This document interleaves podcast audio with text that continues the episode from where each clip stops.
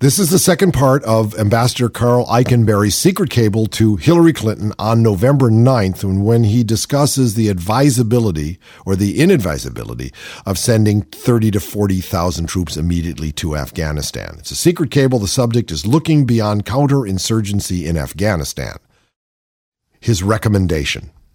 Hence, we recommend a comprehensive, deliberate, and interdisciplinary re-examination of our strategic options carried out by the end of the year to decide how best to accomplish the President's March 27 strategy. This should go beyond a war game or red team exercise, yet not become a months long Baker Hamilton style commission for Afghanistan and Pakistan. Rather, the White House could appoint a panel of civilian and military experts to examine the Afghanistan Pakistan strategy and the full range of options. It could include eminent bipartisan political figures such as former senior U.S. government and congressional leaders.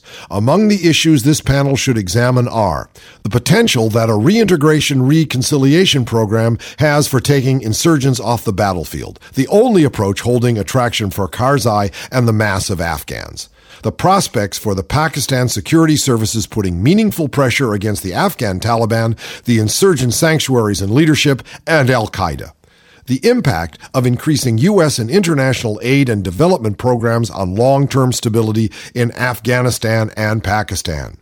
The second and third order effects within Afghanistan and the region of sending more U.S. troops, the U.S. and Allied willingness to bear the cost in lives and treasure over the timeline in the ISAF proposal, and whether our definition of the strategic problem in purely military terms of counterinsurgency within Afghanistan is sufficient to address the President's strategic focus on Al Qaeda with both Afghanistan and Pakistan.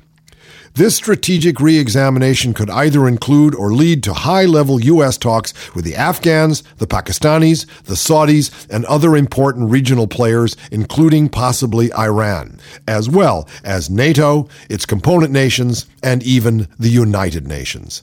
Such a process of rigorous internal U.S. government deliberations leading to deeper political military consultations with our allies and other stakeholders could powerfully build support at home and abroad for the President's eventual decisions about the way forward. The risks. McChrystal has laid out the risk we face in not sending the full complement of additional troops right now. But there are competing risks. For example, that we will become more deeply engaged here with no way to extricate ourselves short of allowing the country to descend again into lawlessness and chaos. Also, the demand for U.S. and allied civilian efforts in Afghanistan will only grow with the deployment of large numbers of additional U.S. troops. To mitigate such countervailing risks, I believe there is no option but to widen the scope of our analysis to consider alternatives beyond a strictly military counterinsurgency effort with Afghanistan. Respectfully, Karl Eikenberry. Okay, it's being reported now by the uh, Organization for Economic Cooperation and Development. The, that's the organization that's got 31 of the, the largest economies in the world as the membership. It's a big economic heavyweight body. Okay? okay. They say now the longer a person is unemployed, the harder it is typically to gain back paid employment. Then this threatens to mark whole generations, says the Organization for Economic mm-hmm. Cooperation and Development. They got a report out called Employment Outlook 2010. There are 47 million unemployed in the OECD's 31 member countries, the world's most developed economies. Thirty-one okay. million people out of work? 47 million. 47 million? No rosy glasses here. Ooh. That's a rate of 8.6% according to the May 210 figures that compares with last year's May figures of 5.8. Ooh. Ooh. And the United States, get ready, accounts for more than half of the jobs shed since 2007 10 million. 10 million jobs. Well, Gone since 2007 and not coming back? Well, um, I think we have to thank President Clinton for sending a lot of jobs across the oh across that border. Remember the border? Oh, yeah, that, yeah. we certainly solved a lot of cross-border problems by sending all of our uh, uh, you know manufacturing. Yeah, uh, Ross Perot talked about the great sucking sound. Well, no. maybe that great mm. sucking sound is just basically a reprise of the Clinton administration's job. I mean, this is the thing about capitalism: is if it's cheaper to make steel somewhere else it's going to go somewhere else. So there are no steel workers. If there are cars and you can make them cheaper in a state that doesn't have a union, they're going to make it in the state. I mean, come on. That's the way the system works. So 10 million jobs, those are 10 million jobs. I would say they've all gone overseas. I think a lot of those jobs have just disappeared, that no one makes this stuff anymore. Well, you know, there's 10 million people who used to be hanging by their fingernails on the bottom line, and they've fallen into the safety net, which isn't there. You know, we've educated people so that they only know how to do one thing yeah. for one for one thing. Yeah. I mean, kids who uh, have only got a high school education, forget it. They're never going to get any job that requires math above sixth grade level which apparently n- nobody has. I mean, every graduate has to go to uh, exceptional math and uh, and English school, so they just survive having gotten through middle school and high school. I mean, no wonder, no wonder you can't have a society that performs complicated jobs unless you educate the kids so that they can do those things. And that doesn't mean calculus, friends. It really doesn't. You know, long division, that'll do it. Yeah, but all we're doing is sending long divisions to Afghanistan. I forgot about them. I've got Ace Hoffman on the phone, who is um, an independent uh, software designer, and he's the man that runs animatedsoftware.com. I want to make sure you get that URL because we're going to go up there and take a look at Poison Fire USA, and it's a gas, so to speak. How are you, Ace? I'm fine, thank you. And and am I talking to you down in Southern California? Yes. Yes, indeed. Well, I lived there for 43 years, and I'm glad to be on Whidbey Island. I'm here in the middle of the forest with the deer and the, you know, and the blackberries and all that. So, but anyway, now, Poison Fire USA is an animation that you have up on the web. Tell me about it. Tell me the background on it. And then as I start to run it, I will try to explain it to the uh, visually impaired radio audience, and of course, expect them to go up there and have fun themselves. What's behind all this? A person wanted to do a documentary on uh, on uh, uranium poisoning in, in America, mainly on native lands, and they got hold of me through uh, uh, one of the one of the activist groups uh, because they knew I was a, a programmer, and they wanted something that showed what the history of the poisoning had been. And they gave me the phrase poison fire. That's what the natives call radioactive poisoning. Uh-huh.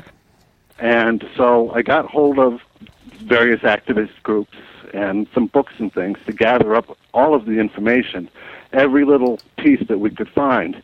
We wanted every mine, every uh, power plant, every nuclear explosion, everything, every uh, every uh, research site, every university uh, nuclear reactor. We wanted to put everything in there and then see what happens. It's a marvelous timeline. This is an animated timeline. You're looking at a topological uh, map of the United States, and you have these little icons like the uh, nuclear bomb blasts on continental U.S. Nice little bomb, and every time one is tested, of course, they were above ground at, at Los Alamos, but then it's all underground stuff. Nuclear um, uh, research labs and weapon labs and uranium processing facilities and mines and and low level uh, uh, waste dumps. And then it's got the two types of uh, uh, nuclear plants the boiling water reactors and the pressurized water reactors. And then down here, nuclear carriers, nuclear submarines, nuclear cruisers, and, and NASA rockets. And they all just kind of like go out to sea and they fly out. You're just going to love it. There's, you know what I like about this, Ace, is that dealing with such a deadly issue, an end of the world issue, there's something so charming about the animation. you know, if you didn't know what it was all about, you'd think this was happy time. So I'm going to, I'm just going to start the animation here. And then as we're talking, you can just, well, I we're in 1942 and this is going to go from 1941 to 2004, right? Yeah, and I'll update it eventually to put the next 10 years in or whatever when yeah. I finally get around to it. But it does actually count up everything. So you have the total number of bomb blasts, the total yep. number of reactors that have been opened and closed, the total number of nuclear submarines nuclear carriers. It's unbelievable how many of these things we've built. Oh, it is. I mean, there's zero submarines and zero carriers. I'm already in 1951, but all of a sudden, these guys are going to start flowing out of what New London, amongst other places. You yeah, know? you'll see it two two red ones come out. Those are the two that were lost. These actually.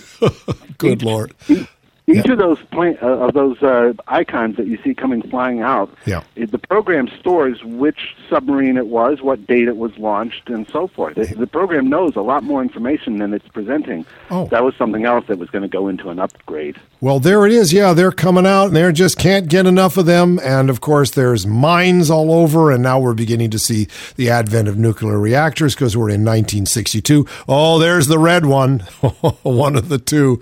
Poor dear.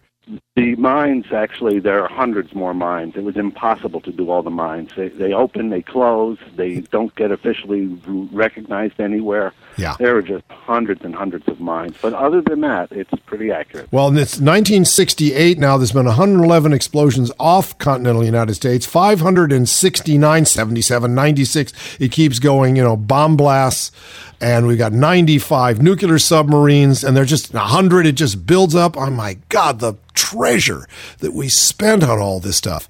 All right, here they go. They're just going to see. So, what you want to go to? Tell tell people how they get to this animation. Well, if they go to my homepage and then click on links, L I N K S, it's yeah. it's one of the links, and it's just called Poison Fire USA. So they go up to animatedsoftware.com, and what Ace does is he you create um, animated pro educational animated programs, all about the pump and all about the heart, and all and you know as a way of using your. I find the really wonderful animations as an educa- as a teaching tool, right? Yeah, actually, uh, that's how I started was to do the tutorial about the heart about 25 years ago. Uh huh. Well, and uh, so I've I've stuck with educational software since then. The in the links section, the one to the left of Poison Fire USA is uh, how nuclear reactors work. And even though I am totally against reactors, those are so accurate that I get calls or emails from all over the world from pro-nuclear organizations that want to use those animations. They they don't realize who they're dealing with, I guess. Well, you know, they they they honestly think it's a good thing, right? And they they just love the fact that you're showing them in in a nice and as, as I say, a, a pleasing way of how these things work. Yeah, all the submarines and the cruisers are just pouring out. It's now 1996. Now we've stopped blowing things up in Nevada. Well, no, there was a couple right there. Oh, there's another one. They're not as big, but are we still testing underground? They now are testing, they call them subcritical tests. And uh, what exactly that means and whether or not there's any radiation is debatable. But I think some years it means something different from what it means other years. They change the definitions of almost everything to suit their perceived uh, societal impact. Well, I, people go on up to animatedsoftware.com, Ace Hoffman's site, and once you see it, if you like it, you know, send the link out, make this go viral. It's probably gone viral already, but I really enjoy looking at it. Thank you very much, Ace. Uh, keep up the good work. Thanks very much.